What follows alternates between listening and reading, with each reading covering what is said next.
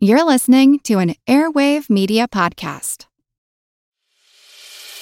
As a longtime foreign correspondent, I've worked in lots of places, but nowhere as important to the world as China. I'm Jane Perlez, former Beijing bureau chief for the New York Times. Join me on my new podcast, Face Off US versus China, where I'll take you behind the scenes in the tumultuous US China relationship. Find Face Off wherever you get your podcasts. Today's show is brought to you in part by Audible.com. By using the web address www.audibletrial.com slash THOC, you can receive a free audiobook download, along with a free 30-day trial of the service. With over 150,000 titles to choose from for your iPhone, Android, Kindle, or MP3 player, Audible is the nation's leading seller and producer of spoken audio content. Again, sign up for your free 30-day trial with free audiobook of your choice at audibletrial.com slash THOC.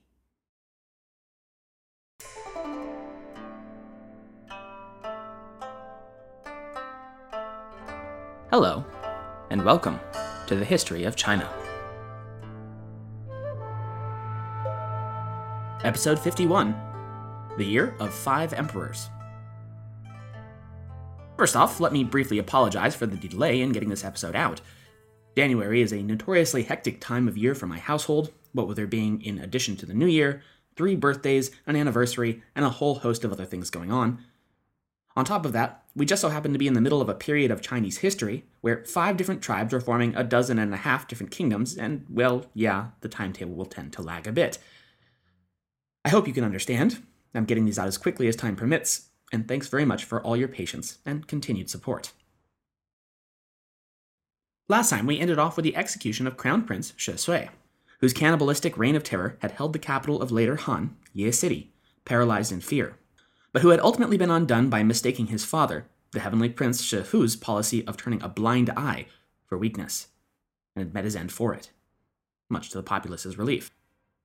But if the citizens of later Zhao thought it was all going to be smooth sailing from here on out, man, were they in for an unpleasant surprise. This time, the latter half of Shi Hu's reign, the four successors who would all take their place on the throne of Zhao, and subsequently the execution block, in the span of a year, and an unexpected, ignominious, and final end to later Zhao altogether. Before all that, though, I'd like to take a moment to set up later Zhao's neighbor to the northeast, the Proto Manchurian kingdom of former Yan, and its ever troublesome peninsular rival, Goguryeo, aka Korea. Viewed from within, the collapse of northern China into chaos and civil war had frankly been, and continued to be, a terrible series of events, or if we're going to get picky, a successive series of events. The devastation inflicted on the land and the population was, as we've earlier discussed, so complete that it would take China literally centuries to recover, and ranks to this day among the greatest losses of life in human history. But for some, specifically those who had either stood apart from the Middle Empire or had been forced under its yoke while it had been internally strong, this age of disunity could be thought of as a great boon indeed. One such area was the long subjugated people of the Goguryeo kingdom. As you may recall when we discussed it in an earlier episode, Korea had been forced to accept the Han dynasty's suzerainty under the rapid expansion of Emperor Wu back in the 1st century BCE. There it had remained until it had once again broken free from imperial control as Han authority unmade itself over the course of the 3rd century CE. That would prove short lived, however, when the warlord of its once ally, Cao Wei, the infamous general Cao Cao, had marched his armies north to smash his potential rivals before turning south towards Red Cliffs. The capital of Goguryeo, the mountain fortress city Huangdou, was captured and destroyed, and the Korean king forced to flee for his life to his secondary city, Pyongyang, in 244. This move was a little like abandoning Helm's Deep for Rohan, to use a very nerdy Tolkien reference, and so it was very unsurprising when Pyongyang too was smashed and the royal court forced to flee on a giant panic circuit of virtually the entirety of Korea and Manchuria before finally managing to lose their pursuers. But as the Three Kingdoms period had ground on and on and on, and Wei had been consumed from within by the Simas of Jin, and then veritably detonated into the 16 kingdoms of the barbarian tribes, wouldn't you know it, Korea had pretty much slipped off of everyone's radar. And so, at the dawn of the 4th century, Goguryeo had managed to not only reclaim and rebuild their old capital of Huangdou, but had once again taken to raiding the nearby Chinese prefecture, Liaodong, culminating with them seizing the entirety of the peninsula and ending Chinese hegemony there for the first time in more than four centuries. This challenge to Chinese authority, or rather by this time the Chinese Xianbei people of the Northeast, is where we'll pick up again today. The Xianbei had long been in control of the Liaodong Duchy, what we think of today as most of Heilongjiang, Manchuria, and northern Korea. This had been the case since their chieftain of the Murong clan, sometimes also phoneticized as Mujun, had submitted to the Jin emperor back in 289. But when the nascent Jin dynasty had imploded in the north, Liaodong had become a bastion of relative safety and security for the ethnically Han peoples displaced during the fighting, and one of the final outposts of nominal Jin authority in the north. In 337, its current duke, Murong Huang, asserted his power by promoting himself to the Prince of Yan, which typically serves as both the founding date of what will be yet another of our 16 kingdoms, former or early Yan, and as the beginning of an alliance between Yan and later Zhao's heavenly prince, Shihu. The Pact of Alliance was to mobilize both states' armies against their neighbor and mutual enemy, the Duan tribe, which occupied a neighboring region called Liaoxi.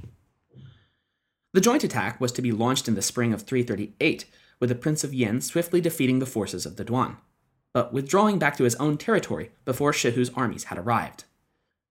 Misinterpreting his allies' deference as betrayal, the heavenly prince turned his ire on Liaodong once the Duan were driven off into the Miyun Mountains, invading the territory and forcing to submission every city except its walled capital, Ji. From there, the Prince of Yan conducted a successful defense against later Zhao's siege for between two and three weeks, before the enemy army was forced at last to withdraw. As the besiegers retreated, the prince's son and heir launched a counterattack, devastating the later Zhao columns and retaking not just the cities they had lost, but many of those formerly under the command of the Duan, all the way south into Henan. From his hideout in the Miyun Mountains, the Duan chieftain, perfectly happy at this point to help his two enemy neighbors tear each other's throats out, sent a courier to Murong Huang with a message stating that he had sent word to Shihu, falsely expressing a desire to surrender. According to historian V.S. Taskin, the message read, quote, Shihu is greedy, but not prudent. I asked him for permission to surrender and asked to meet me, and he does not suspect anything.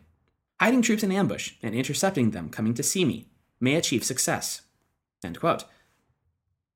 Murong Huang took this opportunity into consideration and ordered his son to stage an ambush at the appointed meeting point. When Shihu's emissary, the commander of punishing the East, Ma Qiu, arrived at the head of 30,000 men to accept the Duan's surrender, Murong Ke launched his ambush to stunning effect. Reportedly, of the 30,000 later Zhao troops, 60 to 70% were killed outright, and the remaining 10,000 or so fled into the wilds on foot. When word reached Shihu of his commander's failure, while the heavenly prince dined, News of such a disastrous rout so alarmed the monarch that he spat out his food and stripped Ma Qiu of all his titles and positions on the spot. With later Zhao's northeastern forces thoroughly beaten, Shihu could only stand by and watch as their ally turned enemy gobbled up and incorporated the remainder of Duan territories, before turning eastward itself toward the revitalized Goguryeo kingdom in the winter of 342, when it once again attacked and destroyed its capital and sent the Korean royal court to flight who must have all been like, ah, come on, not again. In the aftermath, the Xianbei of Yan began to colonize the peninsula, as well as take as many 50,000 ethnic Koreans as slave labor, along with the queen and queen mother. Alright, so now that we've set up former Yan, which I promise will come back and be important later on, we can at last get back to the phenomenal debacle that is the second half of Shihu's reign over later Zhao. By 342, Shihu was finalizing plans on a three sided strike against not only Jin to the south, but former Liang to the west and former Yan to the east as well. To that end, he had, quote, collected from each household three out of every five draft animals, or two out of every four draft animals, including households exempted from taxation, so that together with the forces present in Ye City, to bring the overall number of troops to 500,000 strong, and also to build 10,000 boats for transporting by the Huan River to the sea. 11,000 hu of grain and beans to provision the troops, which were to participate in the punitive expedition. Simply put, he had amassed an army of half a million, drafted thousands of animals, and had mobilized a vast fleet so that they could carry their food with them. But as he prepared to mobilize his armies to the south, east, and west, an ominous event caused him to rethink. During a feast Shihu organized for high officials in the front hall of Taiwu Palace, over 100 white geese descended and landed south of the main road. Shihu ordered his guards to shoot at the geese, but none of them were hit. Again, according to Taskin, quote, at that time, Shihu was going to embark on a punitive expedition to the three sides of the world. So from all provinces were gathered over a thousand thousand warriors.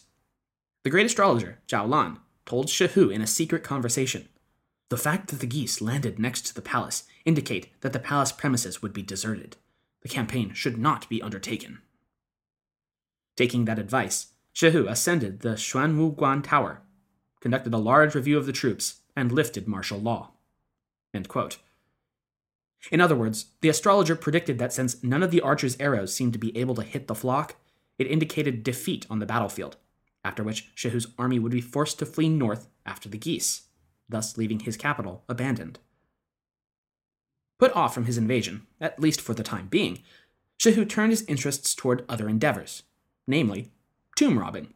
Quote, like Shi Le, so was Shihu distinguished by greed and did not follow the rules of proper conduct. After he started ruling the lands of ten provinces, he attained an infinite amount of gold, silk, pearls, jade, and rare things.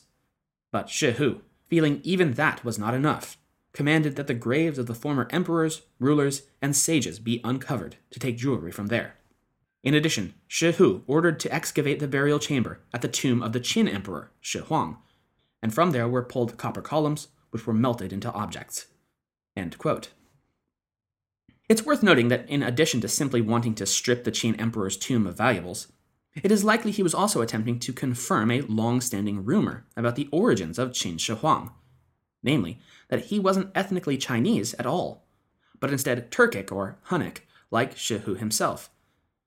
Woodblock ink prints of Qin Shi Huang show him with a prominent nose, deep set eyes, a heavy mustache and beard, a remarkably un Chinese hairstyle and cap. In short, he doesn't look very Chinese at all. And this is not even outside the realm of possibility, as the Qin clan did spring from what was then the very outer and semi barbaric fringes of the known world up to that point. Nevertheless, neither Shihu nor anyone since has yet been able to confirm or deny such speculation, since to this day Qin Shi Huang's burial chamber remains sealed and undisturbed outside of Xi'an, guarded over by his terracotta army. It wouldn't be until 348, however, that Shihu's succession problems would rear its ugly head again.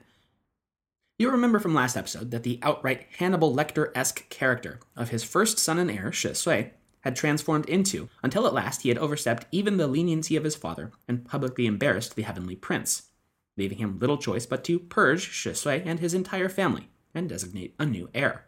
That would fall to his second son, Shi Xuan.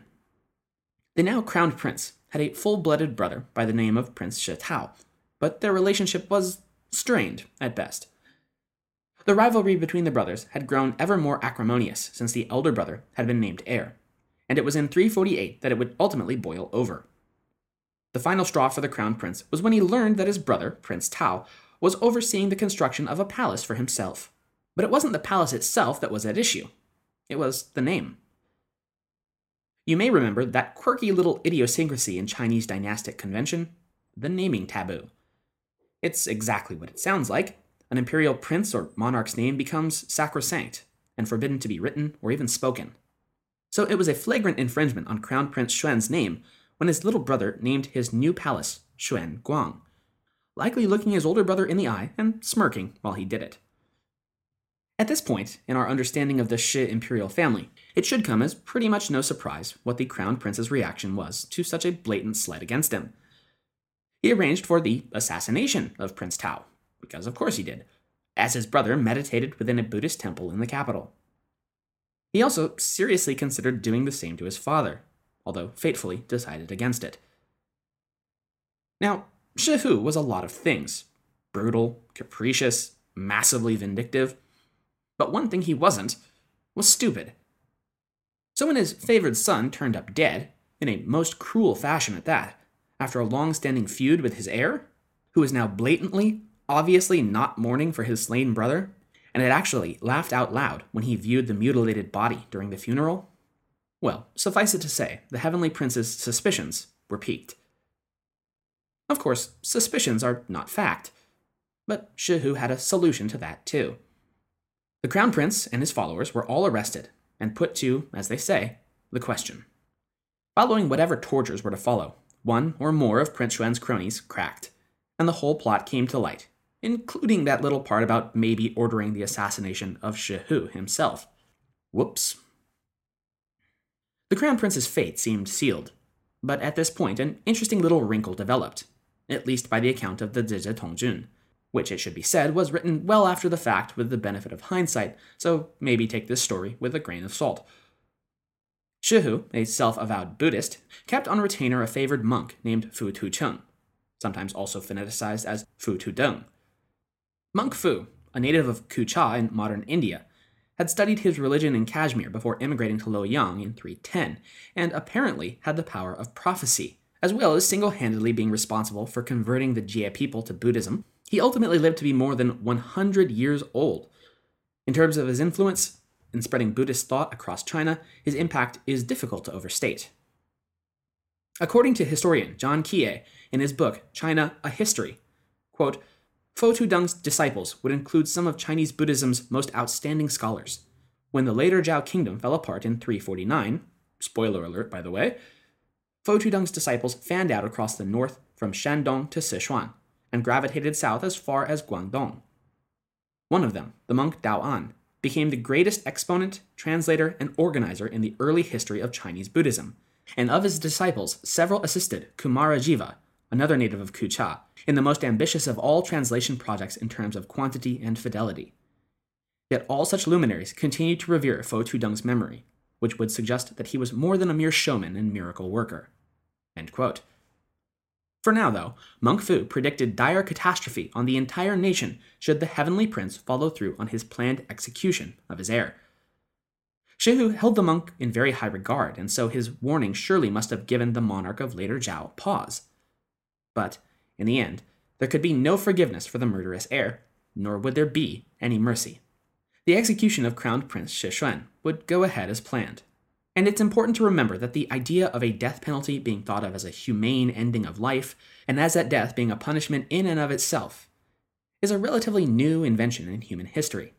Instead, as we've seen so often thus far in the show, most of the death penalty's history has centered on inflicting as much pain as physically possible before death itself occurs. And so it was with Prince Xuan. Quote, to the north of Ye was piled a heap of firewood, and at the end of it was installed a winch with a rope tied to it and a ladder against the pile of firewood to lift Shixuan up to the post. Shi Tao's favored eunuchs, Hao Zhi and Liu Ba, were ordered to pluck out Shixuan's hair, tear off his tongue, drag him to the stairs, and lift him to the pile of twigs. Zhi tied a rope around Shixuan's neck, he was winched up, and Liu Ba hacked off his arms and legs, punched out his eyes, and ripped open his belly. The same torments that had been inflicted on Shi Tao. The heap of the brushwood was set aflame on all sides, and the smoke and flames rose to the sky. When the fire died down, the ashes were collected and placed at the intersection of the walkways at the main gate. As per the norm at this time, the late Prince Xuan's mother, Empress Du, was stripped of all title and nobility, his wife, concubines, and his nine sons all executed, as well as his subordinates. His guards, who, after all, had only been following orders, must have thanked their lucky stars when they were only exiled from the capital out to the far flung region of Gansu province.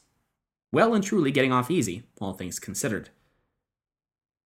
In a horrific case of Shihu's will being carried out to a fault, Prince Xuan's youngest son, one of his grandfather's favorites and only a few years old, was, quote, repeating, I'm not guilty, and Shihu wanted to pardon him. But the officials, not agreeing with that, snatched the child from Shihu's hands and put him to death. The child clung to his grandfather's clothes and loudly shouted. All who saw that shed tears, and Shihu then fell ill. With his second heir's line now wiped out, Shihu, of course, needed to determine which of his other sons ought to replace the late crowned prince. Again, two of his grown sons were highly regarded by the court and deemed to be the most capable choices. But Shihu's now two experiences with adult heirs turning treacherous made him wary of making the same mistake a third time. Instead, he named his youngest son, the nine year old Shi Shi, as his heir in late 348, over the objections of his trusted advisor and Minister of Agriculture. And as we all know, nothing bad has ever happened when an underage heir is named, passing up elder siblings in the process. Nope, nothing bad at all. I'm sure he'll have a long and happy reign. Right.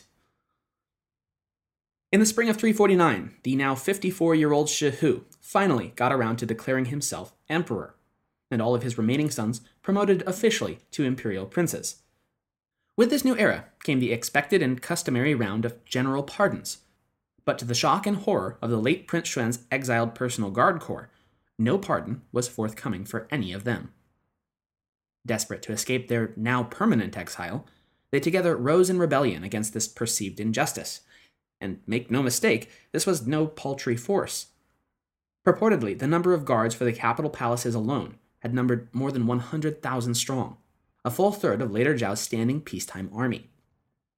For a sense of perspective, later Zhao's total population was estimated to be about 3 million people, meaning something on the order of 10% of the total population was in its army. That's like the US having an army of 30 million or modern China maintaining a standing force of 120 million. To be able to support such an armed force is absolutely mind boggling, even with modern industrial logistics. Of that 100,000 strong palace guard, about 10,000 horsemen had ultimately been exiled and now began to mobilize against the capital, pillaging as they went, and all the while attracting more and more disaffected soldiers to their banners. By the time they reached Chang'an in late spring, Supposedly, their initial 10,000 had ballooned to 100,000 warriors, and had been able to repeatedly and easily smash every imperial army sent against it. It was only once Shihu granted his general, Yao Yizhong, with emergency powers and overall command of the Zhao army, that the rebellion was finally put down outside the city of Xinyan, and its leader beheaded. General Yao, war hero that he was, tried to use that leverage to again reason with his emperor that he really ought to reconsider having a 10 year old as his heir, given the state of instability and discontent across the realm. Shihu paid the commander lip service, but ended up just ignoring the advice altogether. That summer, a disease that Shihu seems to have had for quite a while beforehand turned acute, and his health rapidly declined. Realizing that his end was near, he issued a proclamation naming his two elder sons, Shi Bin and Shi Zun, the same two, in fact, that he had earlier passed over for succession, as the co regents of later Zhao, alongside his captain of the guard, Zhang Cai. However, this ran afoul of both Captain Zhao and Crown Prince Shi mother, Empress Liu, who together had planned to dominate her son and the government once the elder emperor had died. With Shihu incapacitated, it must have been easy enough to borrow the imperial seal and begin fixing this unexpected hiccup in their plans they sent a courier to Prince Shibin with a message stating, quote, The Emperor is slowly recovering from his disease, and if you, Prince, wish to hunt instead, you can stay a little longer rather than coming to the capital directly. End quote. Like many a prince before him and after him, rather enjoyed his wine and his hunting, and so said, Thanks very much, don't mind if I do. But once it was clear that Prince Bin was no longer immediately on his way to the capital to visit his very much dying father, Empress Liu issued a forged imperial order stating that Shibin had neglected to show his loyalty and deference to his stricken father, and was therefore stripped of all his possessions and placed under house arrest. Shortly thereafter, his brother and co regent, Prince Shizun, arrived to Ye City to visit his father. Instead, he was coldly received in the audience hall, denied access to his father, and ordered to return to his province with a gift of 30,000 imperial warriors, much to his chagrin. With one regent locked up and the other on his way back to the middle of nowhere, the Empress's co conspirator, Captain Zhang, felt it was time to end this little charade once and for all. Invoking the stolen imperial seal's authority, he ordered his younger brother to kill the imprisoned Shi Bin. For her part, and likewise utilizing the ill gotten seal, Empress Liu issued a proclamation in the emperor's name, appointing Zhang as the sole regent to the imperial heir and commander in chief of all military affairs in and around the capital thereby cementing the pair's lock on power. everything seemed to be going just swimmingly. And then, it all went to hell. Once Shi Hu, who had since succumbed to senility as well as frailty, died in late summer of 349. Shi took the throne and reigned for a grand total of 33 days. Once he'd assumed the throne, his now twice snubbed elder brother finally seemed to catch wise to the trick that had been played on him once he learned of his brother's execution and his supposed to have been co regent assuming sole power. He raised his personal army, along with those of a number of powerful generals who supported him, and marched on the capital, Ye, in all commanding a force of some 90,000.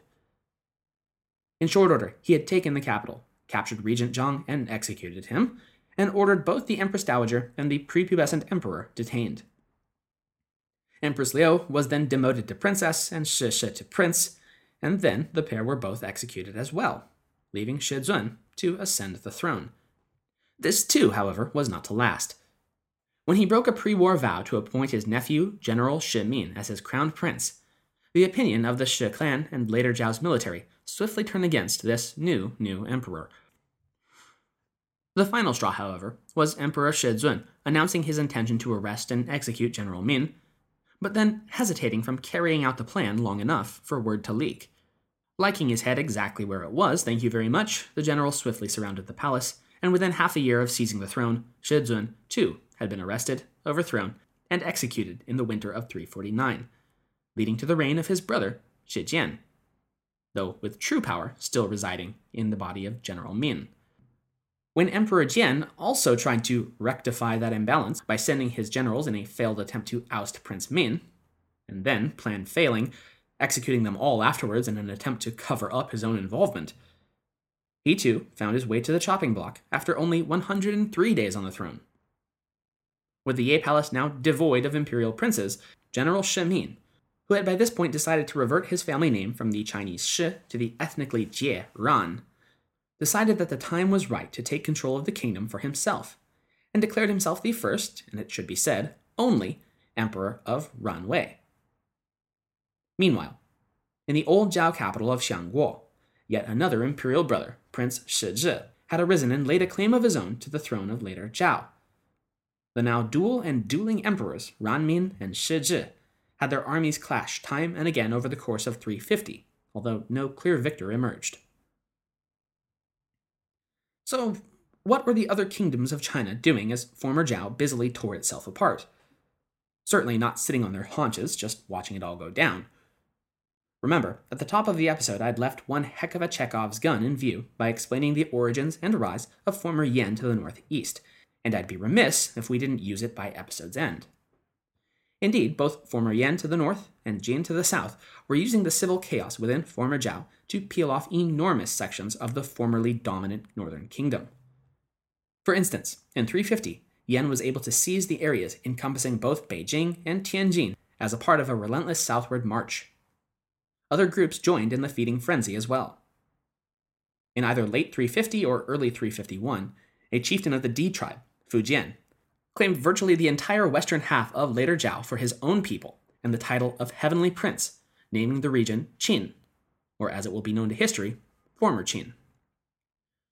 We'll be covering former Qin at length in a future episode, so for now, I'm going to try to not completely swamp you with the explosion of states going on here. Caught between Jin, Ranwei, former Yan, and now former Qin, tearing his state limb from limb, Emperor Shi Shizhi tried in vain to flip someone, anyone, into being an ally to stave off the others. He even gave up his imperial pretenses and demoted himself back to prince in 351 in an attempt to coax Prince Murong of former Yan into an agreement. But, smelling blood in the water, it was to no avail. And even a general slash assassin, Shizhi sent to kill Ranmin, ended up defecting, returning as a double agent, and killing the beleaguered monarch of later Zhao, bringing a final end to the once mighty kingdom.